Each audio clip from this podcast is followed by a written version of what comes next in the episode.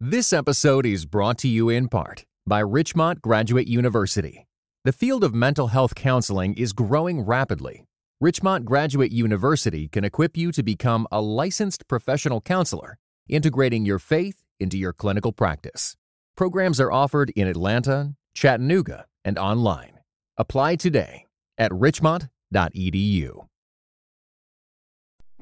It's Ryobi Days at the Home Depot. Buy a Ryobi One Plus two pack battery starter kit for just 99 bucks and get one of over 20 select Ryobi One Plus tools up to an $84 value free.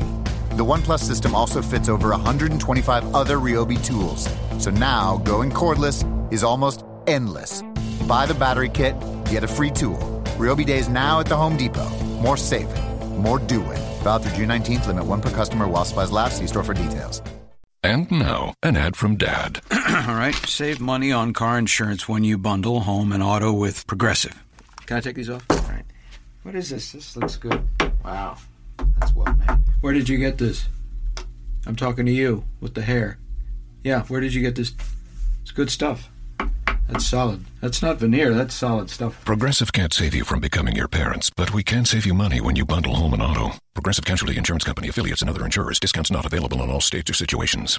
Fellas, I'm ready to get up and do my thing. I want to get into it, man, you know. Like, I, you know I'm the man, don't you? Can I count it off? One, two, three, four. You're listening to the Church Politics Podcast with Michael Wear and Justin Giboney, where you can get in depth political analysis from a Christian worldview. Transcend partisanship and political ideology with us as we seek true discipleship in the public square. This is the Church Politics Podcast with Michael Wear and Justin Giboney, brought to you by the AND campaign, Crux in the Call, and 4th District. Justin, it's uh, Holy Week, man. How, how are you doing? I'm doing well. Looking looking forward to Easter service. Had a uh, you know had a pretty good weekend, and I'll start just by saying that uh, winter is here. The night is dark, full of terror. You know, I, I waited Michael, I waited over 500 days for the final season of Game of Thrones to begin. Got a chance to watch it with my wife last night. And the truth is, is Michael, I'm not even a sci-fi guy. Like if you if you come up to me talking about Marvel and comics, you'll probably just get a blank stare because I'm not really into all of that stuff. But I am into Game of Thrones, and I think it's because there's so much strategy and almost politics involved into in it. Uh, I just really enjoy it. So we've been waiting for a while in anticipation on the edge of our seats. I was glad that this last season is, getting going, and so it should be interesting. Yeah, you know, I, I, I viewed the episode. You know, it helped establish some threads that'll carry us through to the end. I thought it was a little, it had that awkwardness of sort of returning us to that world and introducing a lot of different concepts in, but I thought the episode was good. But the, the biggest thing was it, it gave you a foretaste of what's coming. You know, yeah, I, I think everybody coming together. I mean, you had so many folks that hadn't seen each other in years that were seeing each other again. And so I think it had to establish that. And so this next episode so it should be interesting. Yeah, yeah, and I was I, have been doing some reading about the the major fight scene that basically I believe going to be the longest continuous live action fight scene in the history of television or some some some stat like that uh, that should be coming in, in the third or fourth episode. And uh, it's just going to be crazy. So so yeah so that's exciting.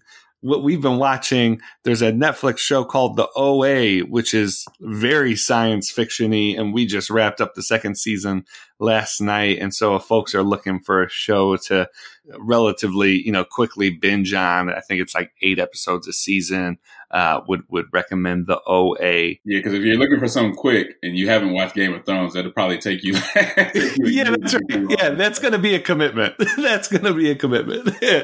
well, I guess before we jump in, I'm excited. I get to see you this week uh, on Wednesday. You are speaking at the Trinity Forum in response to Arthur Brooke, who's presenting on uh, on his uh, uh, Arthur Brooks, who's presenting on his book "Love Your Enemies," and that's exciting. I- am looking forward to it.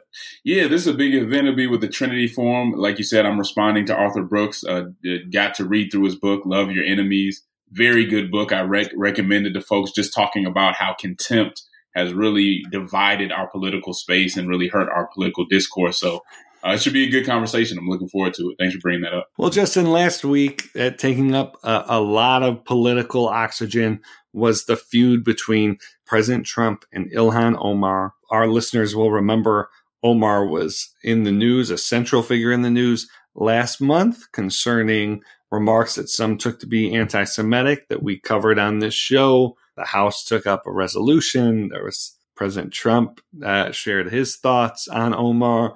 And now here we are back again. Uh, this time it's in relation to a speech that Omar gave at a fundraiser in California for the Council on American Islamic Relations. Uh, and Trump and other conservatives, folks on the right wing, uh, took out four words from this speech. The, the, the sentence, the full sentence from which uh, the, these four words were taken, it was this. Omar said, CAIR was founded after 9 11 because they recognized that some people did something and that all of us were starting to lose access to our civil liberties. And now, uh, uh, two things. First, CAIR was not founded after 9 11. It was founded years before 9 11. And so that's just a factual issue uh, to clear to, to clear up. Uh, secondly, of course, the four words were some people did something. Trump and folks on the right wing, including uh, the New York Post, which put this quote uh, on the front page of their newspaper with scenes from 9-11 trump who put uh, a video on twitter that spliced omar's comments with planes actually going into the world trade center. They're uh, using these words to suggest that omar is insufficiently sympathetic affected by 9-11 that she's unwilling to identify the extent of the tragedy that took place and really to suggest that there's that, that she doesn't condemn 9-11 that right? Like that she doesn't think that 9-11 was a bad thing. Now her defenders and others are saying you know these are four words taken out of context four words as she was making another point about islamophobia and and CAIR and why CAIR exists I just say, Justin, it's really important that we not isolate these attacks on Omar. This idea that, that American Muslims are somehow incapable or unwilling, or, you know, to harken back to, you know, a phrase that was used last month in relate in relation to Omar, uh, this uh, this idea that there's a uh, a dual loyalty uh, that American Muslims have is a despicable form of politics, a despicable form of identity politics. Uh, and so this doesn't happen in isolation. Trump knows exactly what he's doing. Trump w- would love to have Omar uh, Uh, be the face of the Democratic Party. And so, Justin, my, my question for you is, you know, what does this soundbite politics this continuation of a soundbite politics in this case have to say about, about how the American people and how our politicians are treating the issues of our day, are talking about the issues of our day? What does it say about the rhetoric that we use? Yeah, so um, brace yourself because I'm about to put out a couple very revolutionary uh, ideas. uh, the first is that I would suggest that everybody listening to the Church Politics podcast right now and I know this is a lot to ask, but I would suggest that you listen to the comments for yourself. Listen to the whole speech. It's available. Listen to the listen to the speech for yourself. Analyze it for yourself. Now I know I know I'm asking a lot because in divided time, right? Uh, it is painful to think. And the truth of the matter is, the return on thinking independently, it just doesn't have a whole lot of return on investment, right? And so it's a lot easier for us to outsource these opinions than to actually do the thinking, uh, thinking through all this stuff for ourselves. So I know I'm asking a lot, uh, but I would suggest, right? Humor me. I would suggest that you watch it for yourself and not feel like you have to go along and, and, and be on Omar's side because you're progressive or be on uh, Trump's side because you're conservative. I, know it's crazy. Just, just try it out. Check, see what happened for yourself and not, you know, just listen to what you're hearing from other messengers. You can, you can watch the video. That's the beauty of social media, of all the information that we get, you can watch this for yourself. So that'd be the first thing that I would say. analyze it for yourself. Uh, the, the second part of, of what I would say is, you know, so we, we see that the charge here is that she downplayed 9 11, like uh, Michael said, um, which, if true, is worth calling the question, right? It's worth calling the question on that. I personally think that a little charity in how we interpret other people's statements makes this probably a little less con- of, of a controversy than some people would like it to be, right? So words certainly matter. I'm not saying that, and we do have to watch our words. But someone, but as someone who does a lot of public speaking, and I know Michael does a lot of public speaking as well, I know that you're not always as clear as you want to be or as articulate as you would want to be when you speak, especially when you go back and watch it, right? Uh, so you might say something that you didn't necessarily mean. And if you parse through somebody's words, every word, you'll find something to be upset about. Right now, my my rev- my second revolutionary idea after you watch this for yourself, and I think this idea could cha- change the whole political discourse, is that when someone says something that's ambiguous or seemingly outrageous, ask them what they meant by it. Give them an opportunity to clarify. And you may say, well, we've heard this before. She said things like this before. Okay, that is taken into consideration too. But if there's an opportunity to say, hey, what did you mean? You should probably allow for that if you really are trying to be constructive, right? What I what I've noticed, Michael, is that we've become very puritanical, or in other words, overly strict, or even legalistic about the words and phrasing used when when we discuss issues that are very important to us right? So if you're talking about the country you can say this but you can't say that. And if you say it the wrong way then you're not patriotic right? Uh, this word can't be used to describe uh, this particular ally right there there just isn't a lot of charity uh, or focus on the spirit of what's being said you hear so much especially from the right uh, about how they don't like political correctness. And I'm not a fan mm. of hmm. political correctness either. But you hear this over and over until it's time for them to enforce their own version of political correctness. Right. And, and so that's one of the problems that I'm seeing. This really isn't even a defense of Omar or a defense of sloppy language. Uh, but giving people the benefit of the doubt, I think, can go a long way when you have a discourse that we've heard over and over again is simply toxic. And it doesn't just happen on the right. This happens with some of our woke brothers and sisters too. If someone doesn't use the proper terminology, and honestly, it can be terminology that uh, the woke, woke person just learned a few years ago. But if somebody else doesn't use the proper terminology, then they're summarily canceled and ostracized. And it's just not gracious. It can be very mean spirited and really counterproductive because when you're having a conversation with somebody, what is the purpose of the conversation? Is it to show them that they're not woke, show them that they don't know what they're talking about and humiliate them? Or is it to win your, win your brother or sister? And if you're trying to win your brother or sister, they may not use the right words. They may not get what you're saying immediately. But if you're trying to win them over, you're going to have a little bit of patience and some grace to give them the opportunity to learn and do better, even if they don't agree with you immediately or still don't use the words that you want them to use. Now, what I will say to people who are defending, um, who are uh, going along with the president is this. You cannot be a stickler about language and then excuse the president. right? Let's just be, yeah, right. right. You can't be such a stickler because what she said was ambiguous, but she might have just been emphasizing something else and not necessarily downplaying 9-11, right? And so to be to come in and be so hard on exactly what she said when you have a president that every day is saying stuff that's out of line, it's just not consistent. And so we need to think about that. I will say, you know, any threats against her safety are, are not okay. And so, if, you know, if she needs extra physical protection, then that should be provided. The president has to be more cautious about what he pulls, puts out there. I don't expect him to be, but it's unfortunate that uh, someone could be put in danger uh, over comments and over what the president is saying and him not really being responsible uh, about the words that he's using. Yeah, right. A, a, whole lot of Trump supporters are now all of a sudden experts in linguistics, are now, you know, annotating this, this speech, are breaking it down.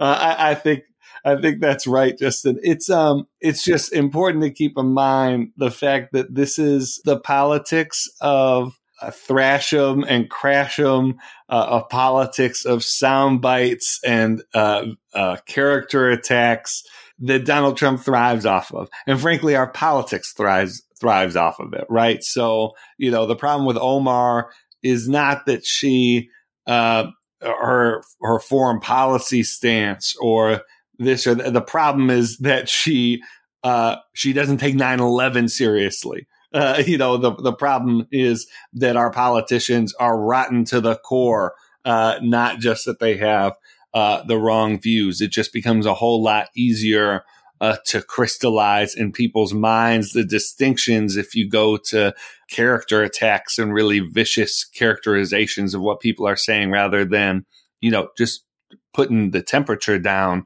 a little bit. Uh, it, it's it's a it's it's a it's a it's a real problem. And I, you know, my encouragement to folks would be, you know, uh, again, we talk about this over and over again on this show. We see it play out over and over, and sometimes it hits me afresh too. There was so much pressure to speak out and condemn Omar three weeks ago for um, for statements that she had made, and now there was this pressure that if you weren't tweeting out hashtag I stand with Omar, that you were being silent in the face of oppression. And look, if you don't feel confident or if you don't feel like you have anything to add to a situation, don't, don't get dragged into stuff. Um, you don't need to comment on everything. Take the time, as Justin said, to actually investigate for yourself as opposed to just reacting to what feels like on social media a whole bunch of pressure to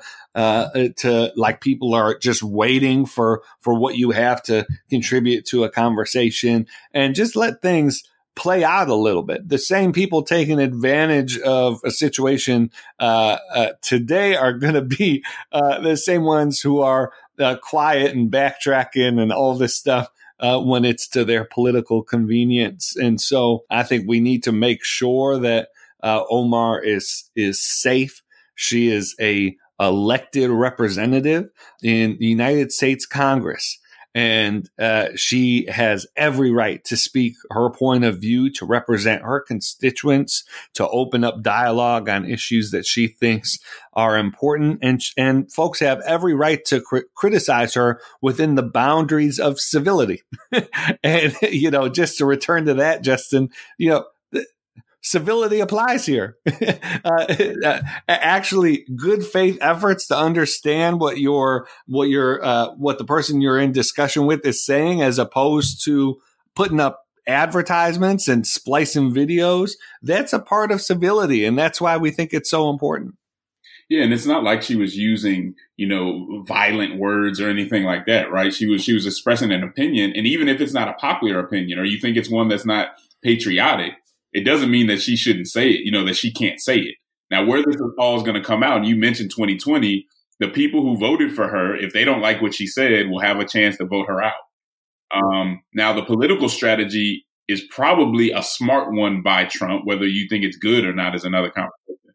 It's probably a smart one by Trump to frame her as the Democratic Party and where it's going. I think that may work for him, do him, you know, that may be helpful to his campaign in 2020 if that's the way he's going to frame it. And that's the consequence of when you have statements out there like that. But the idea that she can't say it, even if it's unpopular, even if you don't think it's accurate, she gets to say it, you get to put it out there. And at the end of the day, the people will decide whether it's something that should be said or not. And we'll, we'll see. All right. We're going to take a break. When we get back, we're going to talk about uh, immigration policy uh, coming out of the White House and Stephen Miller's role. We're also going to talk about Julian Assange. This is the Church Politics Podcast. The news on flavored e cigs talks a lot about the technology and teen use, but parents need to know more about the dangers of nicotine. So know this 1. Nicotine is a toxic poison that can rewire teens' brains. 2. It can increase mood swings 3. It can limit attention and learning. So even when it tastes like candy, nicotine is brain poison. Go to flavorshookkids.org for more. Hi, I'm Jay Farner, CEO of Quicken Loans, America's largest mortgage lender. Spring is prime home buying season, so if you're thinking about buying a home, right now is the time to lock a low rate, which can save you money every month on your new mortgage. With our exclusive Rate Shield approval, the low rate you lock today is protected for up to 90 days while you shop for your new home. With a Rate Shield approval, if rates go up, your low rate stays locked. But if rates go down, you get that new, even lower rate. Either way, you win. Talk to us today at 800 Quicken or go to rocketmortgage.com to take advantage. Here's another great reason to work with us. For a record nine years in a row, JD Power has ranked Quicken Loans highest in the nation in customer satisfaction for primary mortgage origination. Again, to lock in today's low mortgage interest rate and get the security of our exclusive Rate Shield approval, call us today at 800 Quicken or go to rocketmortgage.com. For JD Power award information, visit jdpower.com. Rate Shield approval only valid on certain 30-year fixed rate loans. Equal housing lender. License in all 50 states. NMLS number 3030.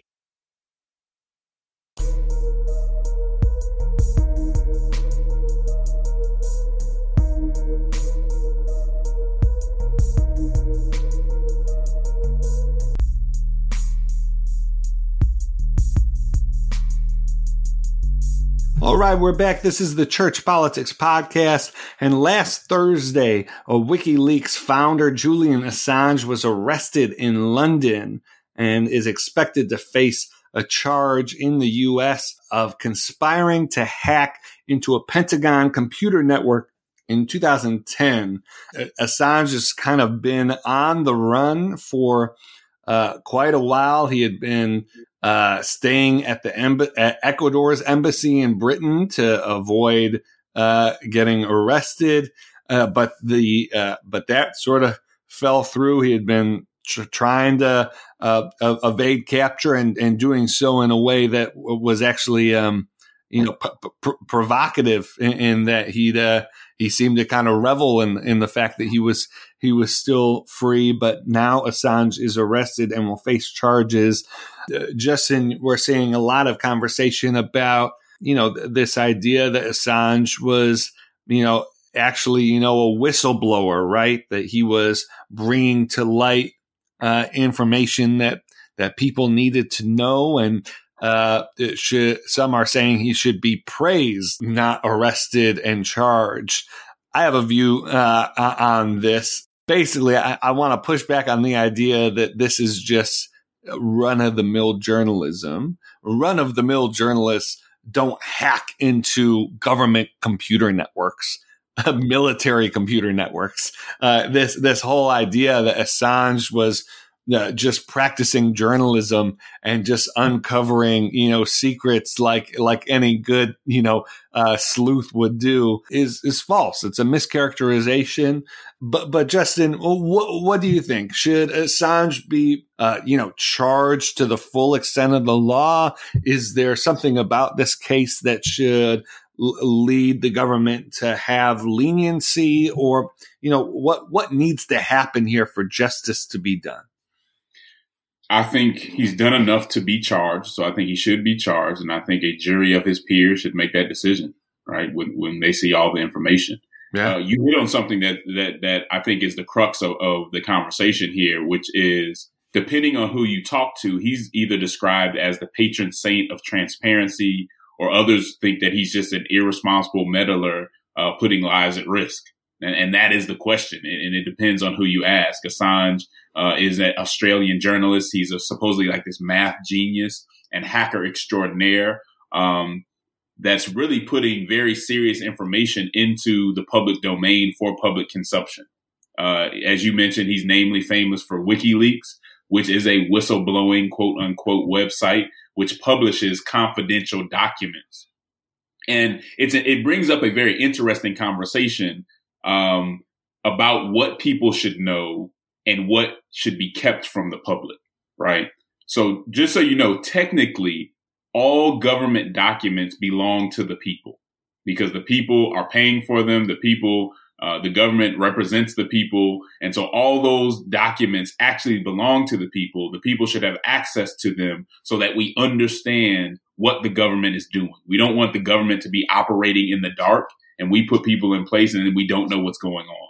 So this is why in America we have what's called sunshine laws, Right. uh, like the Freedom of Intelligence, uh, the Freedom of Information, excuse me, Freedom of Information Act, which is the federal on the federal level. You have Open Records Acts uh, in different states, which really allow citizens to get the documents, get government documents upon request. So anybody listening to this show, if you want to see a government document, you can make a request and you would have to follow certain guidelines, but they, they make it fairly easy. You'd have to make a request and you could see those documents in most cases. Now, that's the general rule, but there are exceptions. So there's exceptions for information that's confidential. Uh, there's exceptions for like ongoing real estate deals, uh, active criminal cases, things of that nature. But here's the question, and here's what someone like Assange would would would would would say, right? If what's considered confidential is too broadly defined, then we don't get everything that we should see.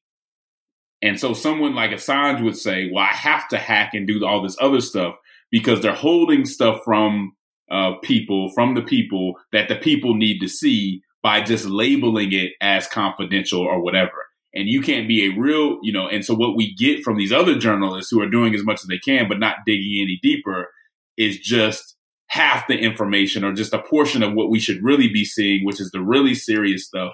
And I think that's how he would try to justify what he's doing. But it all kind of falls under the umbrella of these sunshine laws and making sure that the people are seeing what's going on within the power, within government, uh, in a way that allows them to understand what's going on. So it's an interesting back and forth. I think he should be tried. I think a jury of his peers should make that final decision. Uh, he has a lot of issues he's been dealing with. There were sexual assault charges, all this other stuff, but it looks like uh, his his uh, time may be coming to an end, at least as far as his hacking and all that other stuff. Yeah, and, and, Justin, it does strike me that this is, you know, one other expression of something we've discussed before, which is in order for norms and uh, to be upheld and institutions to be respected, in order for us to expect that people will follow norms, um, our institutions have to be acting properly. So if all of these evasive maneuvers are being used to avoid transparency, to delay responding to FOIA requests to insane amounts of time, to, you know, to the point of the Mueller report, which is going to be apparently released this week, this perception that, that it will be overly redacted and that uh, the American public won't have access to all the information that they should have. When these kind of evasive maneuvers take place, it, it might not justify uh, people working outside of the system, but it does help explain it. It does take a little sting out of those who would say, you know, it's it's against the law. You got to do what's uh, uh, th- this is this is completely wrong. Well, it's also wrong to be manipulating the legal process so that government can protect it, protect its own interests. And so, or or or you should just go through the process, right? There's right. a whistleblower. There's a whistleblower process, and when you go outside of that process, you lose certain protections. That's, so that's exactly right. It's like, okay, you think something's going on, you don't have to be quiet or quit, but you do need to go through the process. And if you don't go through the process, then I think you're outside of what, what is ethical and, and you should face the consequences. So I'm with you on that. Yeah. Yeah. So, so it, it's, it's a tough issue. I, I think the fact that there have been movies made about Assange, the fact that people are gravitating to him is really an expression of discontent with the way that government is operating. And, you know, uh, letting Assange get away with what he's done is probably not the answer to that. Uh, but we do need government to live up to its responsibilities and for politicians who are going to earnestly uh, not just talk about transparency when they're trying to get elected, but actually carry it out once they're in office.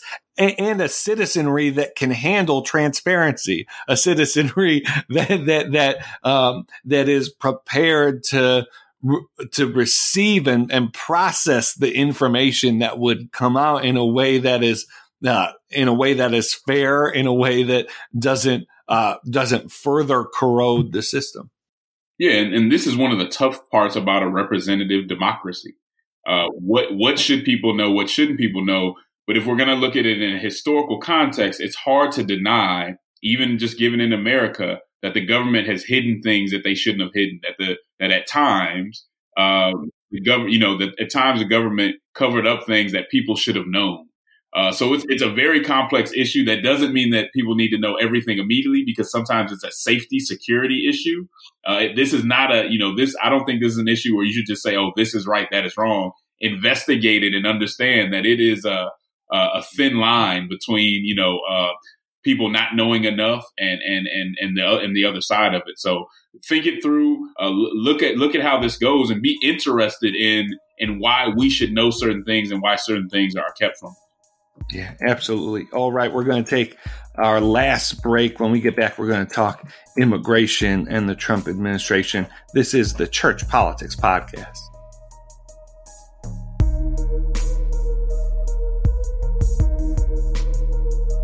When tracking the domestic dust bunny, you commonly find them hiding under wardrobes next to lost socks.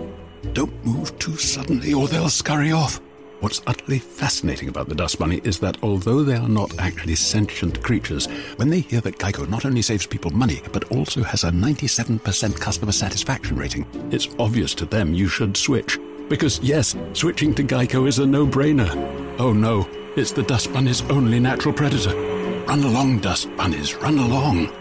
Hi, I'm Jay Farner, CEO of Quicken Loans. 30% of Americans who are planning home improvements of $5,000 or more will pay for those renovations with a high interest credit card. That may not be a great idea. A better idea may be to take cash out of your home with a Quicken Loans 30 year fixed rate mortgage. The rate today on our 30 year fixed rate mortgage is 4.375%, APR 4.65%. Call us today at 800 Quicken or go to rocketmortgage.com. Rate subject to change. Pay 2.13% fee to receive this discounted rate. Call for cost information and conditions. Equal housing lender. License in all 50 states. NMLS number 30 3030.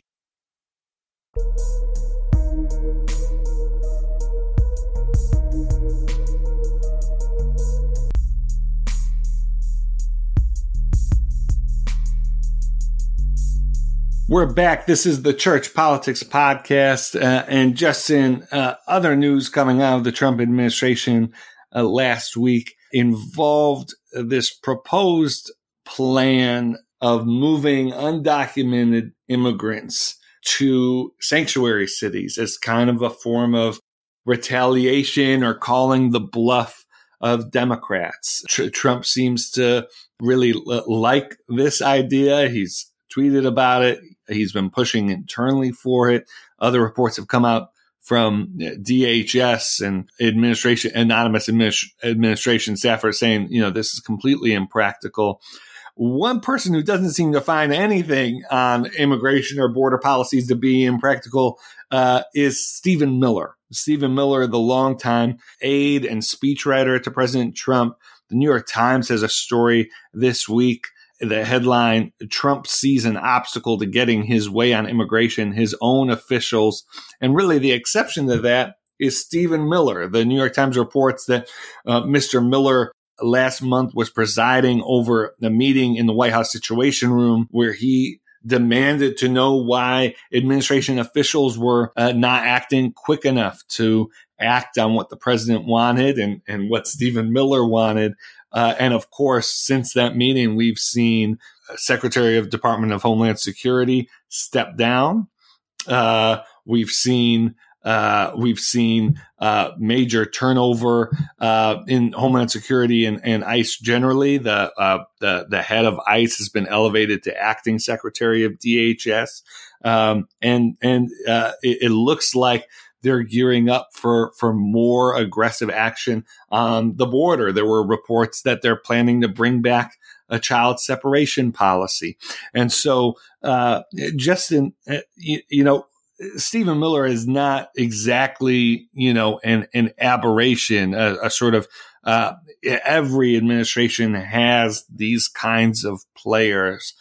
Uh, but given this administration's, you know, track record on immigration, the fact that it's been such a, um, focus uh, of both critique and support for this administration. What do you think about the role of Stephen Stephen Miller and and how do you process you know having this kind of bulldog in the White House that is putting pressure across government to be more aggressive when it comes to the border and, and undocumented immigration. I, I think Stephen Miller is doing exactly what uh, President Trump would have him do, or at least what President Trump said he was going to do in his uh, in his campaign. Yeah. Uh, so, this really shouldn't be all that surprising to us. It's the same posture that we saw in the same the, campaign, and you have somebody who's doing what his boss, whether whether he's the mastermind behind it or not. This is what was represented to to us. This is what uh, people voted for, right? And so it shouldn't be all that big of a surprise that there's someone in the administration that would uh, kind of go out of their way to make sure this happens. Yes, Stephen Miller is an immigration hardliner. Uh, yes, I disagree with, uh, if not all, the majority of his views on immigration. Uh, so I, will say that very clearly. But he's doing what he's there to do, and this is what this is when we see that elections elections have consequences. I'm not particularly impressed with the way that either side is handling this conversation right now because even putting Stephen Miller out there the way they are and, and saying that he needs to come speak to Congress, I mean, that's great. But if you really want to do something about it, uh, we should be in talks to see how we can solve the problem. Uh, what I see right now is, is a lot of grandstanding. Hey, pointing the finger at Stephen Miller. Let's get him out here to explain what's going. On. You know exactly what's going on. I mean, what's he? I don't know what he's going to say that's really going to change the conversation or get us any closer to solving the problem.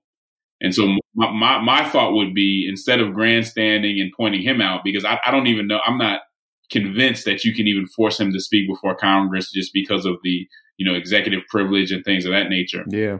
Or what you would get out of it. But what would be better would be working towards a solution, uh, getting another gang of eight or whatever you needed to do, whether the president's going to accept it or not, and pushing a solution to this because we need, as we said over and over again, comprehensive immigration reform. I don't have a whole lot new to say about that issue, but I have found in my experience that sometimes repeating the same thing over and over can be helpful because we want to drive home. That's what needs to happen.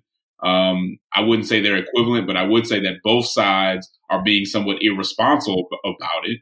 Uh, the proposal that Trump has put out there about, you know, sending all these detained uh, immigrants to sanctuary cities. And as you mentioned, uh, uh, closing the border are ridiculous and irresponsible, but also open borders and just saying open everything. You have uh, Beto O'Rourke saying, I would just tear down all the walls. And that's not a policy.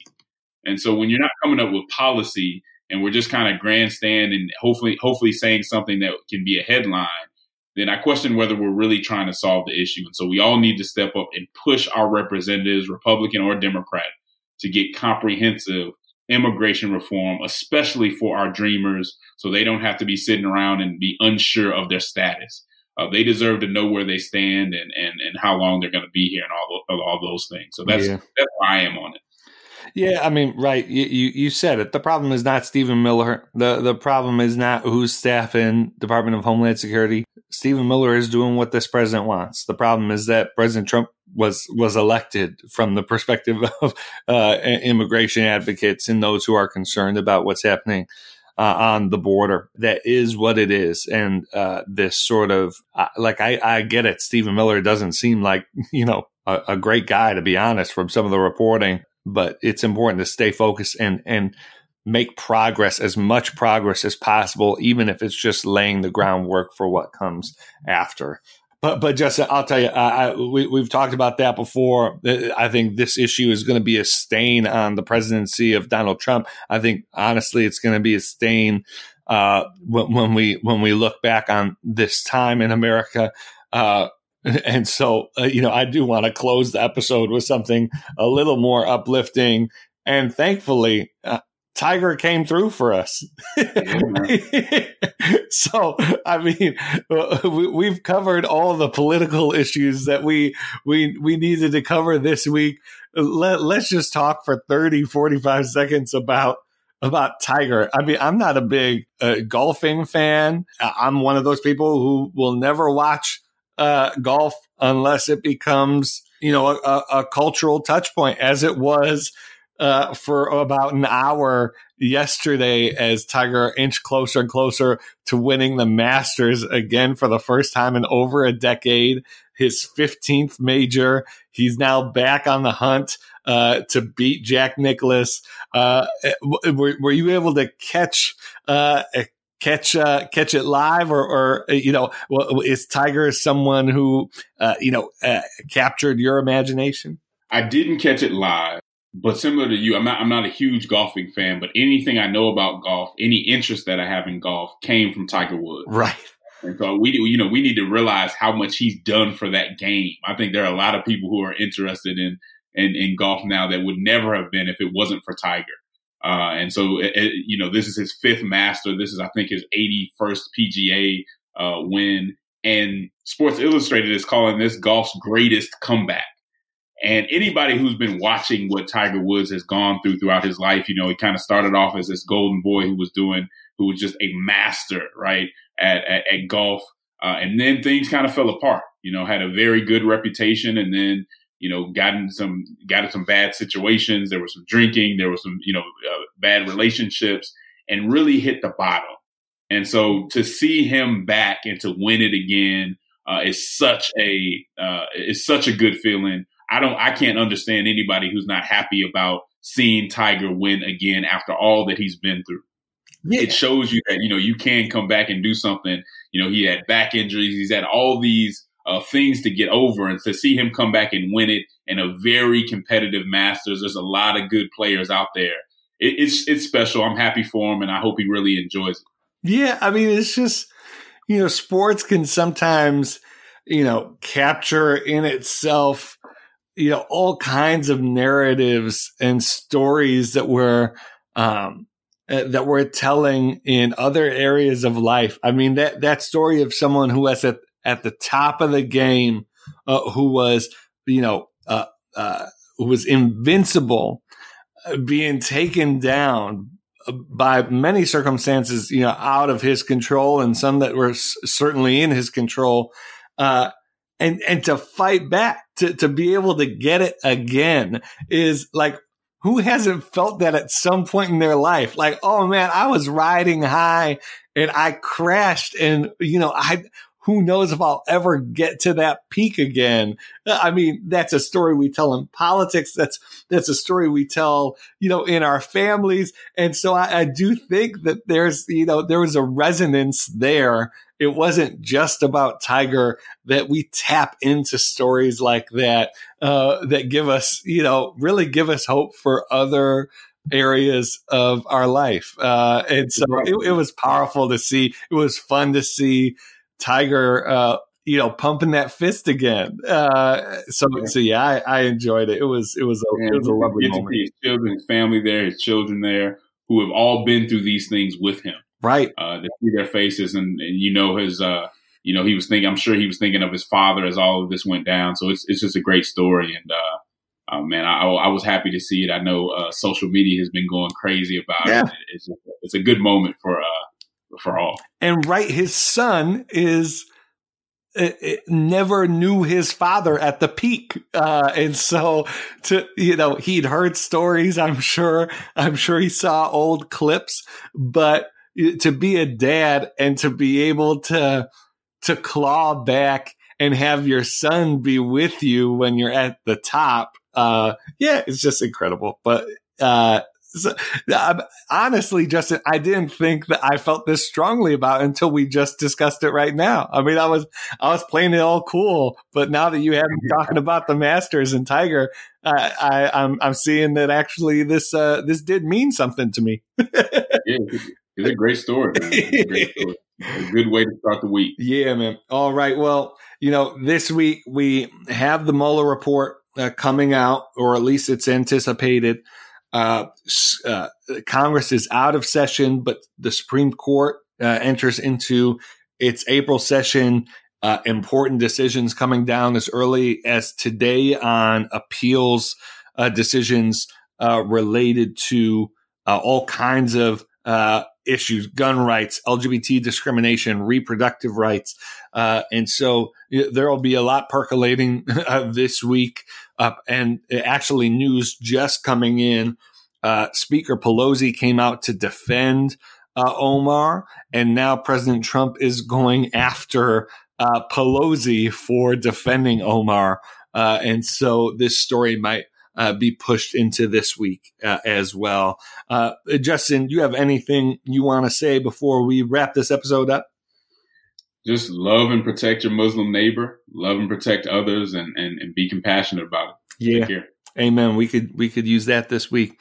All right, friends. This is the Church Politics Podcast. Have a blessed week. Happy Holy Week. This is the groove. Tell me, can you? I'm schooled in the ways of runaway slaves. I'm brave. I'm unchained. I'm Frederick Douglass with a The perfect dining room table is out there waiting to be found on HomeDepot.com. No, you won't have to build it. Because now at the Home Depot, you can get everything from dining chairs to dinnerware. And with easy in store returns, bring it back if you do decide to build one yourself. Save up to 25% on select dining room furniture, plus free and flexible delivery. Shop decor now at HomeDepot.com. More saving, more kinds of doing. Valid on select items online only, free delivery on select items $45 or more. Visit HomeDepot.com for more information. Let's say you just bought a house. Bad news is, you're one step closer to becoming your parents. You'll proudly mow the lawn. Ask if anybody noticed you mowed the lawn. Tell people to stay off the lawn. Compare it to your neighbor's lawn. And complain about having to mow the lawn again. Good news is, it's easy to bundle home and auto through Progressive and save on your car insurance, which, of course, will go right into the lawn. Progressive Casualty Insurance Company affiliates and other insurers. Discount not available in all states or situations. This episode was brought to you in part by United We Pray. United We Pray is a podcast devoted to praying and thinking about racial strife, especially between Christians. Come join us in praying for the unity of God's people.